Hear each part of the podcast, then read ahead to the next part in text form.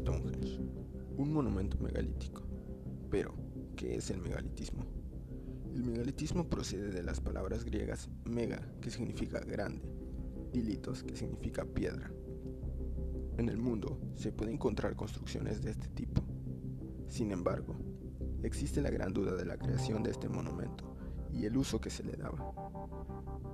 Stonehenge se encuentra ubicado en Wiltshire, Inglaterra, y de acuerdo a arqueólogos que han estudiado Stonehenge, su construcción data desde el 3100 a.C.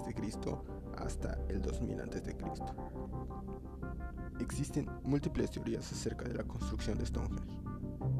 La teoría más conspirativa cuenta acerca de unos gigantes que lo construyeron, conocidos como los Nephilim. Esta raza de gigantes surgió como resultado de la unión de ángeles malvados, conocidos como demonios, y mujeres humanas, los cuales fueron extinguidos durante el llamado diluvio universal. Este relato se puede encontrar en el libro conocido como la Biblia. Según esta teoría sobre Stonehenge, los gigantes habrían utilizado su tremenda fuerza y altura para ayudar a construir Stonehenge.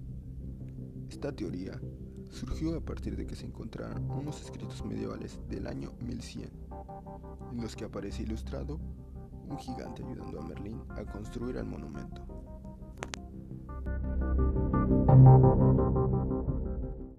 Ahora que ya sabes acerca de esta teoría, te pregunto, ¿crees que existieron unos gigantes en algún punto de la historia?